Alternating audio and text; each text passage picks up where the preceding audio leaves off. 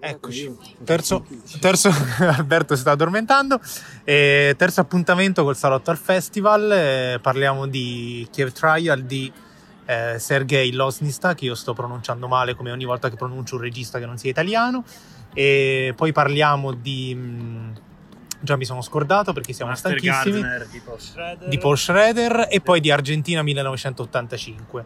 Allora, io direi di eh, iniziare con eh, Kiev Trial, Sì. che è un film eh, sempre sulla linea degli altri del, del regista ucraino, anzi bielorusso. In realtà eh, è praticamente una. si rifà a Babi Yar, ci sono alcuni pezzi che sono identici.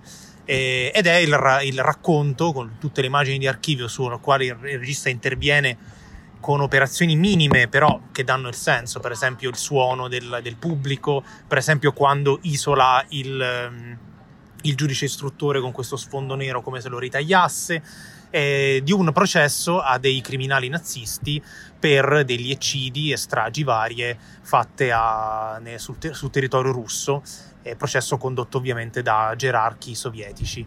E una delle cose più interessanti del film, o- ovviamente, è, è preciso, cadenzato. Ci sono prima parlano i, i vari soldati nazisti che si, si, insomma, si dichiarano tutti colpevoli e riportano i fatti con un'oggettività abbastanza agghiacciante.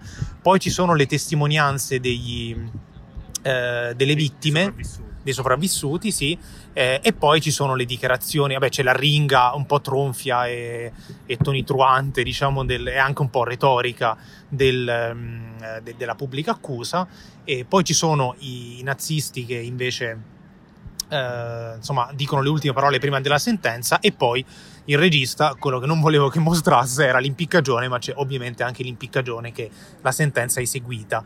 E devo dire che la prima parte del racconto eh, si segue molto bene perché ehm, è molto interessante vedere le reazioni e le non reazioni dei nazisti quando riportano i loro crimini. E c'è anche questo elemento di suspense che a me lascia un po'.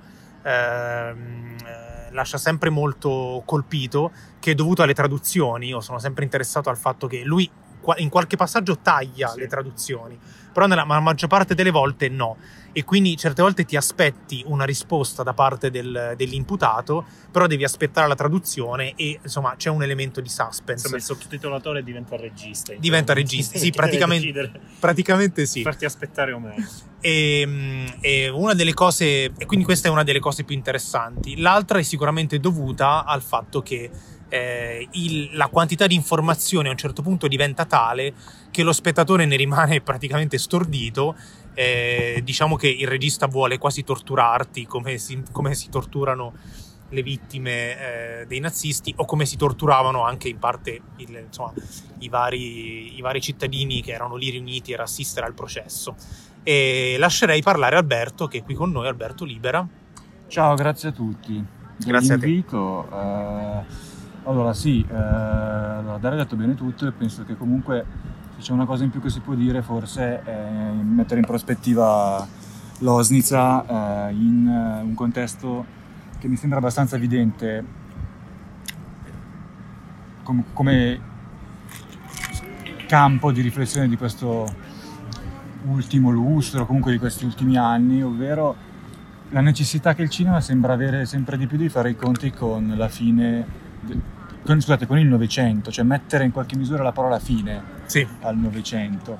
Ehm, ed è la stessa cosa, per esempio, che fa in maniera sublime il film di Sokurov che è stato a Locarno, no? Fairy Tale. vero. Qui c'è ancora questa idea di, ehm, questa volontà di, di- di veramente mettere in una prospettiva definitiva il Novecento e quello che comunque emerge è eh, questo senso onnipresente della morte, cioè come se tutto il grande lascito di, di un secolo che è stato tanti secoli in sé in realtà il Novecento, no? perché non esiste il Novecento, ma esistono i Novecenti forse, è una cosa più precisa, e però alla fine quello che rimane è la morte, come se in realtà tutto quanto fosse, una- anche, anche in fondo il postmoderno, fosse una reazione a questo enorme vuoto lasciato dal senso di morte che è stato poi il periodo de- de- delle due guerre mondiali. no? Ehm, E in questo senso veramente il film di Losnitsa, che come ben diceva Dario è eh, il gemello, un encausto, una sorta di complemento, di, di prosecuzione definitiva di Babi Yar, ecco, mi sembra assolutamente eh, preciso nell'andare a, costruire eh, una riflessione su, sulla morte come ehm, sulla morte come eh, veramente linea guida di tutta Del la secolo. civiltà, in questo caso occidentale, ma non Sì. solo del Novecento. Sì, sì, sì, è verissimo. E tra l'altro è, sì, è come se ci si accorgesse solo di recente che il Novecento è il secolo delle immagini, quindi questo recupero di filmati che non si sono mai visti, processi, eccetera, eccetera. eh, e il lavoro minimo che fa Loznitz sul materiale che ci permette poi alla fine di come di accedere al bruto fatto, non, non c'è la rappresentazione, non c'è l'eccesso del commento documentaristico, è, c'è il fatto. Infatti a me ricorda il suo cinema con l'operazione stupenda di Stanley Kramer nel processo di Norimberga Certo, che decide di mettere i filmati originali perché non si può fare altrimenti in qualche modo certo. eh, su questo.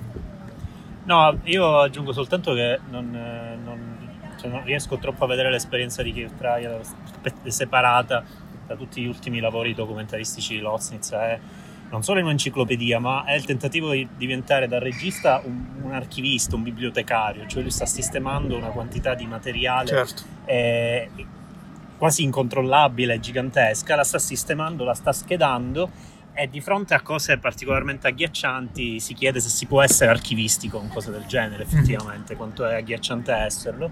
E, fermo restando che appunto credo che questa freddezza, eh, a prescindere dal contenuto o meno, sia propria di molti suoi lavori eh, e vorrei dire che in questo come in tanti altri suoi film gli sguardi in camera dei- delle persone che vengono incontrate dalla camera sono sempre agghiaccianti eh, e lui se le cerca apposta, cerca proprio i frammenti in cui le persone guardino, guardino in camera e ci si sente abbastanza denudati da questi sguardi, però io ricordo in particolare quel The Event del 2015 che raccontava di una piazza di Mosca, credo alla fine dell'Unione Sovietica, che rispetto a questo discorso era davvero eh, quasi matematico. Là davvero era archiviare tante facce in quel momento e tante reazioni di quel momento.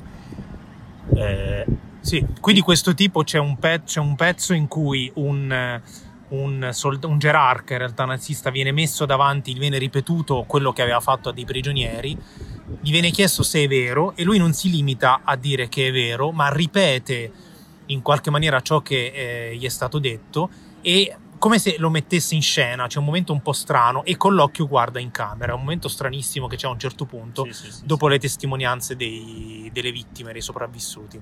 Io coglierei la palla al balzo per parlare di un altro processo, perché in Argentina 1985 di Santiago, non, so- non solo quello del film, ma anche quello che forse adesso velocementissimo creiamo qui, un agone, no scherzo. Eh, ma il processo di Argentina 1985, che era la prima volta che un processo civile condannava una dittatura militare, ehm, è e non un processo militare, o comunque viene, viene mostrato anche questo aspetto della storia.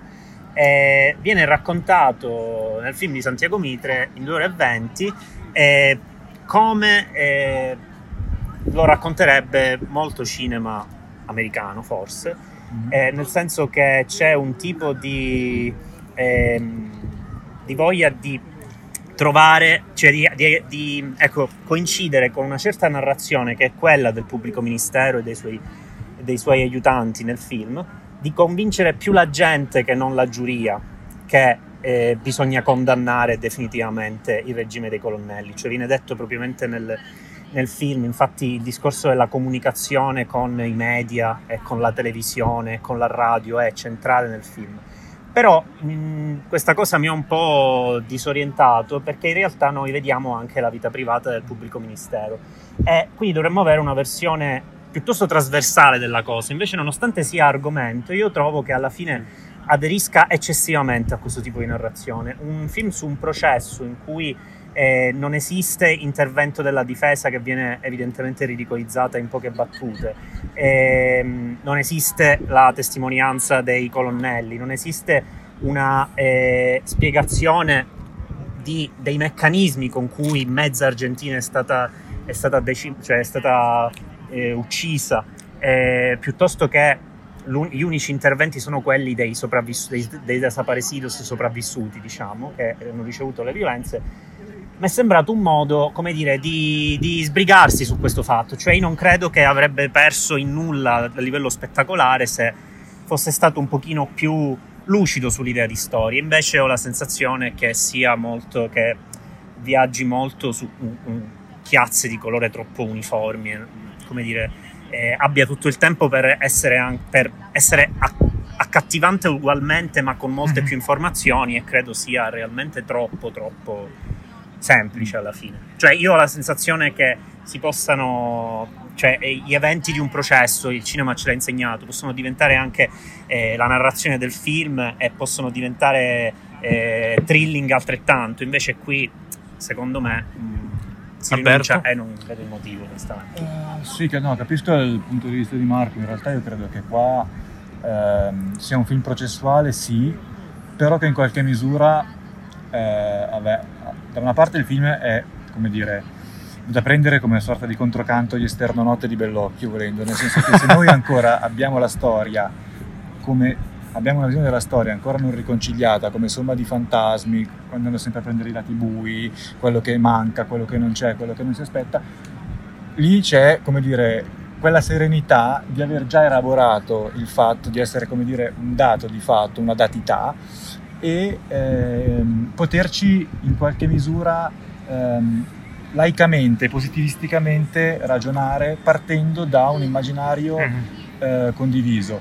Eh, è un film processuale sui generi soprattutto da un punto di vista formale, nel senso che eh, se generalmente i film processuali sono tutti quanti eh, orientati a riflettere sull'orizzontalità degli spazi, qui per la prima volta gli spazi sono usati in verticale, annullando quindi il fuoricampo, annullando il controcampo ed anche quindi il controcampo della difesa e ehm, se ci fate caso tra l'altro eh, quando, eh, cioè generalmente nei film processuali le carrellate di primi piani sugli spettatori civili del processo sono onnipresenti, qua non ce ne sono, il mm. pubblico è quasi una macchia di colore, perché? Perché essere convocata a assistere è l'Argentina, tutto il paese. Tutto il paese.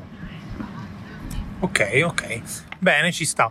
Eh, direi di concludere con il caro vecchio Schrader che ha fatto il suo ennesimo film su veramente questo è il gemello eterozigote di The Card Counter perché eh, insomma è un personaggio che mm, eh, vuole redimersi in qualche maniera anzi in realtà cerca la redenzione nell'invisibilità, qui però costretto dal programma di protezione testimone, non è una scelta come in The Card Counter, e a un certo punto in questo, in questo, mm, in questo processo incontra una persona, questa persona peraltro è una ragazza mulatta e lui è un ex eh, terrorista, terrorista neonazista e quindi il tipo di, eh, di, approccio è particolarmente forte perché il suo cambio di prospettiva è radicale.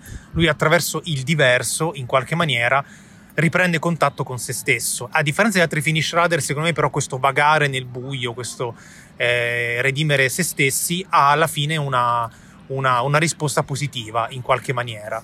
Per cui alla fine non... È come se tutta la carriera di Schroeder, tutte le sue discese negli inferi, vadano verso un, ehm, una, una, rassegnazione, un rasserenarsi con se stesso. Tant'è vero che lui non si vendica, non spara, eh, trova l'amore, trova anche il confronto con la, la padrona di casa, cioè Sigourney Weaver. Sì, cioè è molto diverso da quell'approccio lì. Si cercava da Esatto, esatto, dal suo personaggio tipo, come se lui avesse trovato nella fase finale della sua carriera una, una forma di riappacificazione dei suoi personaggi. Ma in realtà non ho tantissimo da dire perché mi sembra che hai detto tutto tu, in realtà anche perché ho quasi, non dico che ho dormito, però ho seguito con, con, con, scarsa attenzione. C'è da dire l'unica cosa che ormai Schrader è sempre più portato al disincar- alla disincarnazione del, dei corpi, perché ah, certo. ehm, anche qui se tu parti facendo vedere la, um, questa, questa, come dire, mappa di segni che sono i tatuaggi che lui ha sulla, sulla schiena, poi in effetti questa cosa diventa pian piano un, un viaggio invece verso quella dematerializzazione del corpo che infatti non arriva alla mostrazione del, de, dell'atto carnale, no? quindi Tant'è che alla fine, insomma, l'unico modo possibile per risolverla è quella di, di, del movimento della danza, che è veramente, no? ci, ci sì. insegnano anni di letture il, lo strumento che i corpi hanno per raggiungere questo ideale di trascendenza.